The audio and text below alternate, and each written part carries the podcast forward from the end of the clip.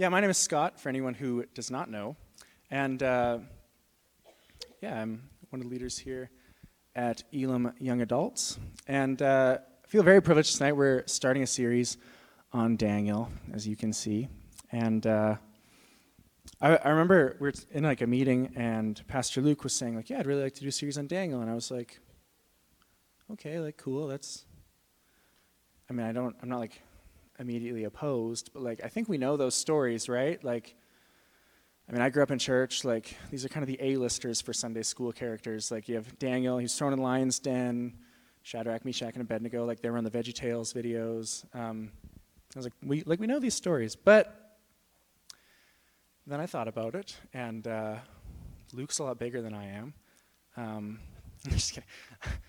but as as I began to study these these stories and the, the chapters in Daniel and kind of like started to think about how they actually might apply to us as young adults, not as six and seven year olds who are hearing these stories in Sunday school. I, I began to just kind of be amazed at like how relevant I think that this book is to the moment that we're actually currently in. Um, if you spend any amount of time studying Christianity in Canadian culture today, you're going to find that it's uh, we're like not doing amazing at the moment. There, there's actually like a, a pretty large move away from Christianity, um, and not only Christianity, but actually religion as a whole. Uh, the, the quickest growing religious affiliation right now that's gained, gained the most ground in the last decade is actually not having a religious affiliation. This has been coined the rise of the nones, because when you ask what's your religious affiliation, they would say none. I don't have any. And it's not not even that they like don't associate with a religion, they just don't have any interest in religion. And today we're in a moment where one in 3 young adults who grew up attending church now no longer identify as Christians. One in 3. So many young adults now are leaving the church. And it's not happening as this hard and fast decision like, you know what? I thought about it. I really dug into Christian apologetics, and uh, I really I did a lot of reading, and I, I just can't stand for this anymore. That happens for sure, but it's not the majority. A lot of the stories of people saying that they no longer believe in Christianity is stories more like, you know, you move to the city, you maybe it's rural Saskatchewan, you come to Saskatoon to study at university or to get a job here, and church just doesn't really fit in your life anymore. It's actually just a series of small yeses and a series of compromises that actually lead you into not attending church anymore. Maybe you have a, a group project that needs to meet on a Sunday morning to get some work done. Um, you have a job where you work on the weekends and it just doesn't allow you to get to church. Or maybe it's you're just real tired on Sunday morning and you, you just want to sleep in. Guilty on occasion. But for particularly for young people who move away from home, it just becomes a pattern where you're busy on Sundays, you didn't have time to make it to small group, or you just struggle to find a church where you fit in. And as a young adult group, this is our friends, this is our peers, sometimes it's our family, and I would venture to guess that this has been the story of some people who are in this room here tonight. It can be really difficult to stand firm in your faith as a Christian today. And not only is it difficult to remain a Christian just as you enter the phase of adulthood and other things get in the way, but a, a lot of us are entering universities or workplaces where a belief in Jesus and a belief in Christian values just doesn't really fit in. And it's actually maybe even discouraged. We live in a postmodern society. And if I could just sum up postmodernism as quickly as I can, I would just say, like, that truth is subjective now. What's true for me might not be true for you. And let's all just keep that to ourselves. We're not going to try to push or convert people to what we believe. Just you own your truth, I'll own mine. And so rather than join a religion that already has this established set of truth and beliefs and, and rules, we just kind of have this melting pot of what we want to believe and people don't really like Christian values, to be honest. And honestly, they don't really like Christians. Um, people throw around the word judgy or um, hypocritical or that, that it's a little old fashioned, they're too conservative in their, some of their values. And we hear things like, stop telling me what to do, you don't get to decide what's right for me. Or maybe like, I'm supposed to wait until I'm married until I start having sex with other people. Like, it, like it's physical activity, like, chill, bruh. Or why would I listen to you? Christians don't actually have a great track record when it comes to issues of morality. And that's like a little bit true, but I would argue it's also not that true. Um, Christians, if you look at healthcare, education, or so many advances in civilizations, they've come from Christians and they have done a lot of good in the world. But we still have some work to do because our public persona is not that great right now. And we're actually losing members across denominations, whether it's Mennonite churches or Alliance churches or like this is a Pentecostal church. A lot of our churches are losing men- members. That's kind of the pattern across, across the church in North America. They're either declining or they're plateaued, which really, with the growth of population, most of the churches that are plateauing aren't actually keeping up with population, so percentage wise, they're still in a decline. So we have to shift our thinking. And we can't just assume that we are the dominant voice in culture. We are now a minority. If you are here tonight and you call yourself a follower of Jesus, you are living in culture as a minority. But this definitely isn't the first time this has happened, and it's not going to be the last. So, we're going to spend the next few months looking at the book of Daniel. And Daniel was a young man who lived as a minority in his culture, which was a very, very anti God culture. And not only did he live there, he was immersed in it. So, let's look at the first chapter of Daniel. It's Daniel 1, starting at verse 1. If you have your Bibles, it's going to be on the screen behind me as well. It starts off, says, In the third year of the reign of Jehoiakim, king of Judah, Nebuchadnezzar, king of Babylon, came to Jerusalem and besieged it. And the Lord delivered Jehoiakim, king of Judah, into his hand, along with some of the articles from the temple of God. These he, Nebuchadnezzar, carried off to the temple of his God in Babylonia and put in the treasure house of his God. So what just happened is the Israelites, who Daniel was a part of, they they got beat in a war. They were sieged by the Babylon, Babylonians, and they were taken out of their land. Their houses were destroyed, their temple was destroyed, their walls were destroyed, everything that they had was taken away. And this was not just like an unfortunate little incident, it was after centuries of failing to follow the laws that God had put in place, and centuries of God giving them second chances and saying, You can you can repent, you can do it, you can make it through this. It doesn't, like, I've made these promises for you, and there is hope for you if you just follow my rules. And they continually disobey. And finally, God has enough. And he allows the Israelites to be defeated. And Babylon was everything that God warned the Israelites not to be. The Israelites were called to be holy and set apart and honoring God, and the Babylonians were pagan and they were trying to do it on their own and they worshiped idols. They were prosperous, they were wealthy, they had influence on the rest of the world's culture, and they were totally convinced that they could do it without God, that they could be successful without leaning on God.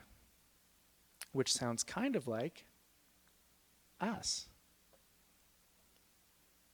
Do we not live in this Western world looking remarkably similar to Babylon.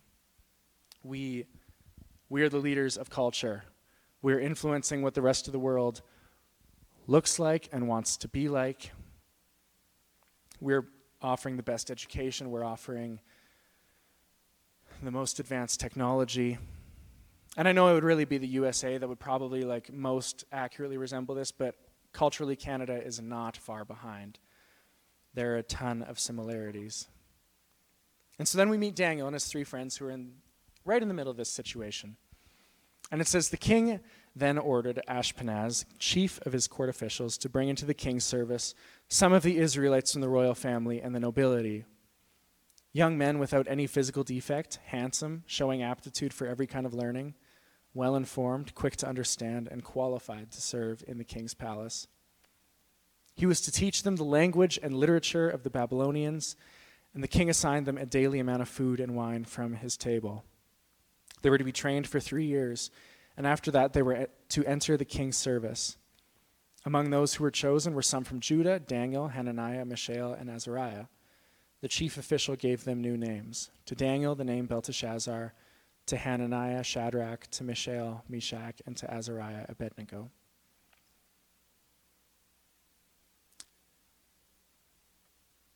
So Daniel and his three friends are really the best that Israel has to offer. They're tall, they're dark, they're handsome, they are smart, they're quick learners. And they're going to serve the king of Babylon. They're taken aside, taken out of their homes, and they're put in this new education system so that one day they can be servants directly to the king. And the first thing that Babylon does is they change their name. And this was in a culture where your name was highly important to who you were and what your identity was. And we can actually see that all through Scripture. Um, starting in Genesis, like we have Jacob, whose name was Heel Grabber because he came out holding his twin brother's heel, and then later his name is changed to Israel as he's like redeemed by God. Or Jesus, um, Emmanuel, God with us. Their names are very important to them. There was a high value, and the Babylonians changed their names from names that honored God into names that would have been associated with the idols that Babylon worshipped. Yet, you could argue that they were actually treating Daniel and his friends pretty well. Um, they were getting a great education, they were safe, they were getting great food. So, Daniel's next move is a little weird. It says, But Daniel resolved not to defile himself with the royal food and wine. And he asked the chief official for permission not to defile himself this way. Now, God had caused the official to show favor and compassion to Daniel, but the official told Daniel, I am afraid of my lord the king, who has assigned your food and drink. Why should he see you looking worse than the other young men your age? The king would then have my head because of you. Daniel then said to the guard whom the chief official had appointed over Daniel, Hananiah, Mishael, and Azariah, Please, test your servants for ten days. Give us nothing but vegetables to eat and water to drink. Then compare our appearance with that of the young men who eat the royal food, and treat your servants in accordance with what you see. So he agreed to this and tested them for 10 days. Now, personally, I always like to imagine Daniel's friends in this situation. Like, they're studying or something, hanging out, and Daniel walks in. He's like, hey guys, um, just feel like Lord's really putting on my heart. Like, um, I don't, I don't think we can eat the food that uh, that the king's offering us. You know that feast that we were at earlier? Yeah, I don't, I don't think that's for us. Um, I think we should just have vegetables and water instead. And I was like to imagine like a Abednego. I don't know why, but he was just like, "Hey, hey, Daniel, uh, real quick, um, tried a pork rib yesterday for the first time, um, and and now you want us to be like raw vegans. Cool. Um, why? but Daniel actually, we know why. He had pretty good reason to. Uh, not only was the food not kosher, which is very important for the Jewish people, it, uh, it was probably involved in idol worship. Because the food it wasn't kosher, it would have been cooked wrong, and, and there would have been banned food on the table. But we also know that there was wine, and they abstained from that. But like, wine was not banned as part of the Mosaic law. So, we can assume that Daniel was abstaining from this food because it was involved in idol worship. Because what they would do is, before it made it to the king's table, they would take all the food and they would present it to their idols as a sacrifice. And then whatever was taken was taken, and then whatever was left, they would bring back to the king's table, and then they would have a feast. So it says, at the end of the 10 days of eating just vegetables and water, they looked healthier and better nourished than any of the young men who ate the royal food. So the guard took away their choice food and wine they were to drink and gave them vegetables instead. To these four young men, God gave knowledge and understanding of all kinds of literature and learning. And Daniel could understand visions and dreams of all kinds. At the end of the time set by the king to bring them into his service, the chief official presented them to Nebuchadnezzar. The king talked with them, and he found none equal to Daniel, Hananiah, Mishael, and Azariah, so they entered the king's service. In every matter of wisdom and understanding about which the king questioned them, he found them ten times better than all the magicians and enchanters in his whole kingdom. And Daniel remained there until the first year of King Cyrus. So much like us, Daniel is in this culture that is very closed off to what he believes, and they are actively moving away from the values that he holds dear. And yet he heads right into the thick of it. He doesn't shy away from people who believe differently than him he goes right into the middle of their culture and he learns everything that he can about them. But in doing so, where he doesn't compromise is when it comes to his own holiness, his own standing before God. Daniel refused to compromise, and he not only remains faithful to God and what he believes in, but he ends up ex- exercising significant influence on the culture around him, as we're going to continue to discover throughout these weeks. And I believe that this holds true today. You do not need to compromise what you believe in in order to have influence on the culture around you.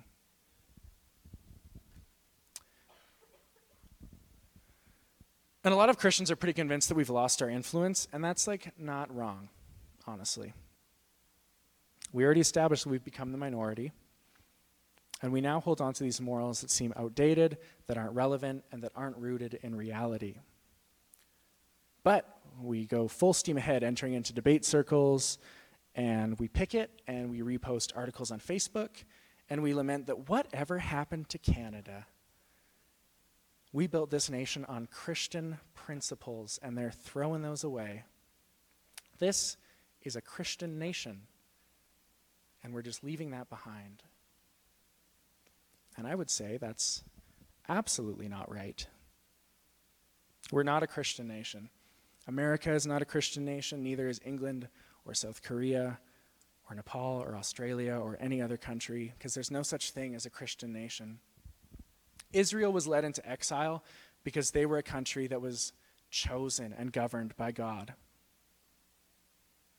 They purified their country because they were a Jewish nation, and they were taken into exile because they failed to live up to the standards that God had set for them.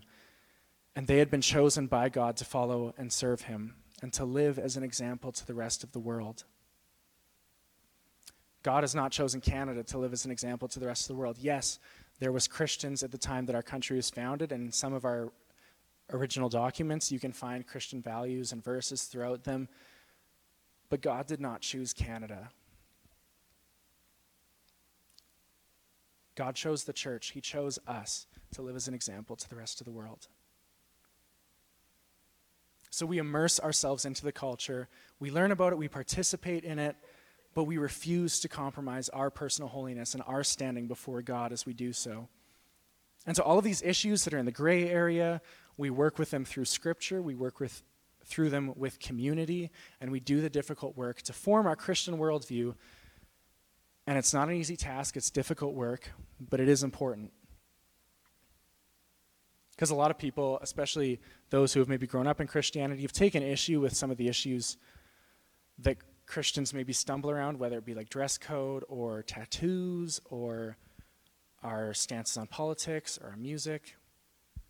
And these are a tension point for young Christians as they as they go and discover what it is they really believe. But we also have bigger issues like sexuality, abortion, the role of women in leadership, and all of these other things that cause the world to look down on us and we have to figure out how to navigate it.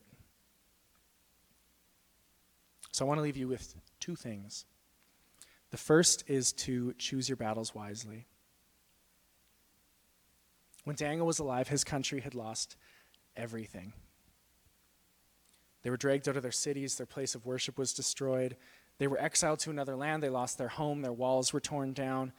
And on top of that, Daniel had his name changed. He was forced into schooling for a culture and for gods that he did not believe in, and some scholars speculate he may have lost even his gender identity as he underwent the process to become a eunuch in order to serve in the king's palace. In Canada, on the other hand, I read this article the other day titled Christian Values Are Indeed Under Attack in Canada, which is about a couple who was denied adoption rights by the Alberta courts because of their views on same sex marriage. And I absolutely agree, that is wrong. That is not a reason to refuse somebody the right to adopt in our country. And this article rightly stated how horrific this was, but then mentioned that just a few months later they'd appealed and the court had actually reversed their decision. The attack on our beliefs that we are experiencing today is very different from what the Israelites experienced. Yet our culture of outrage has tricked many of us into believing that it is basically the same thing that we are experiencing. I want to point out that Daniel only took issue when it was his personal standing before God that was being compromised. He wasn't mad about the rejection of his values or about the secular schooling or about the stripping of his identity. He got upset when they asked him to, to defile himself before God. In Matthew 10 16, Jesus calls to be sheep living among the wolves, and he sends us out.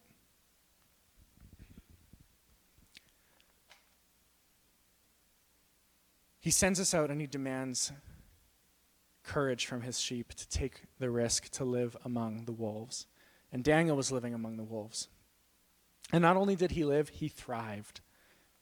And we need Christians who are thriving amongst the rest of our, our culture. I believe that we are far more threatened by irrelevance than we are by persecution. The irrelevance of Christianity seems to be growing every day. So when issues come up, rather than conforming to the culture of outrage, think carefully. What are you actually willing to stand up for? And most importantly, when you stand up, how are you doing it? How can you respond in such a way that reflects Christ who lives in you? So, how do we live like Daniel? How do we live among the wolves? Which leads me to my second point don't condemn, demonstrate instead. Sometimes Christians get caught up in this game of telling their non Christian friends and neighbors how to live. We like to point out their sin and just plead them, please, behave better, do better. We ask the government to enforce our rules, to uphold our values, and we expect everybody to follow our rules because we know best. And that's true, we do know best. We have the Bible, which I believe is our guideline and our way to truth. We have the answers that the world is looking for. But what doesn't work is asking for obedience before we ask for belief. Martyn Lloyd, jo- Martyn Lloyd Jones, this prominent Welsh pastor from the 19th century, wrote on this subject To expect Christian conduct from a person who is not born again is rank heresy. To expect Christian conduct from a person who's not born again is rank heresy. First off, love that. Rank heresy. Get him, Martyn. That's, yeah, that's great. What a great phrase. But he believed that to ask a non Christian to look like a Christian was wildly unbiblical. It makes no sense. We believe that we can live the way that we are only by the Spirit living inside of us and through us. So to ask people to uphold our values makes no sense. Don't get caught up in this. Instead of condemning the actions of others, do what Daniel did and demonstrate to them that there's a better way. We have no better model of this than Jesus himself, who, who walked among people and who interacted with people and had sinners who were literally thrown at his feet. And time and time again in the Gospels, we see that when that happened, that he had nothing but grace for these people. The people that he condemns are those who are religious, who are trying to enforce the rules that they actually made up on the culture around them. And he's angry at those people. He does not have time for them. His default is always grace. And he says to those who are following him, refuse to compromise. In Matthew 5, he says that it is better to pluck your eye out than it is to let it lead you into sin.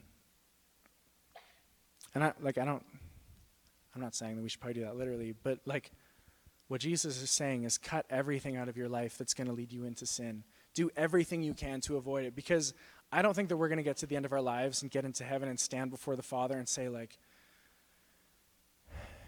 yeah, I mean, like, I, I just enjoyed Game of Thrones, okay? Like, it was, it was really good. Um, you get it, right? Actually, I've never seen Game of Thrones. I don't know anything about it, but I hear other people talk about it, and it seems bad. So that's the example I went with.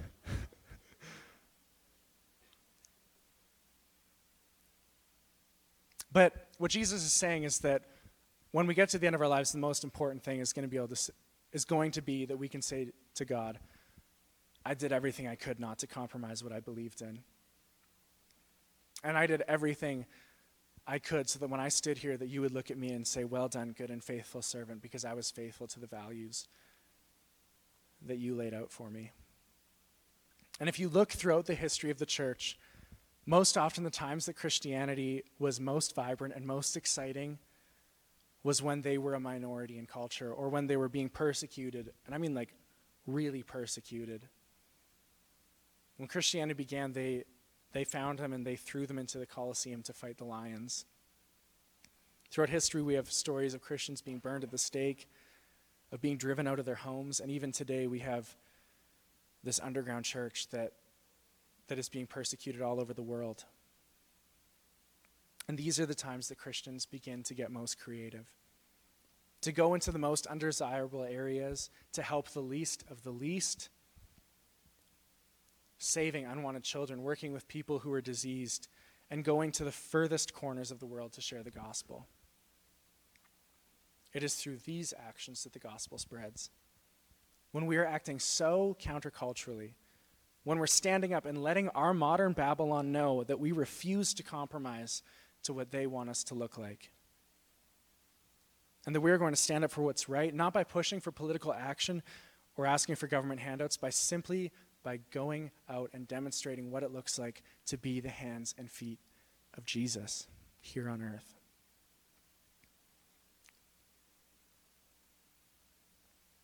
I hope that excites somebody here because it gets me fired up. But if you aren't a follower of Jesus and you're wondering, like, what are we talking about? Um, we would love to talk to you, Pastor Luke or myself, or if you came with a friend, and we would love to just be able to tell you about what God has done in our lives and what we believe that He can do in your lives, and and why following the Bible is a better way to live.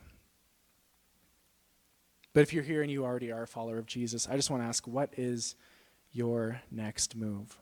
Where are you going to take a stand? And when you stand up, how are you going to do it?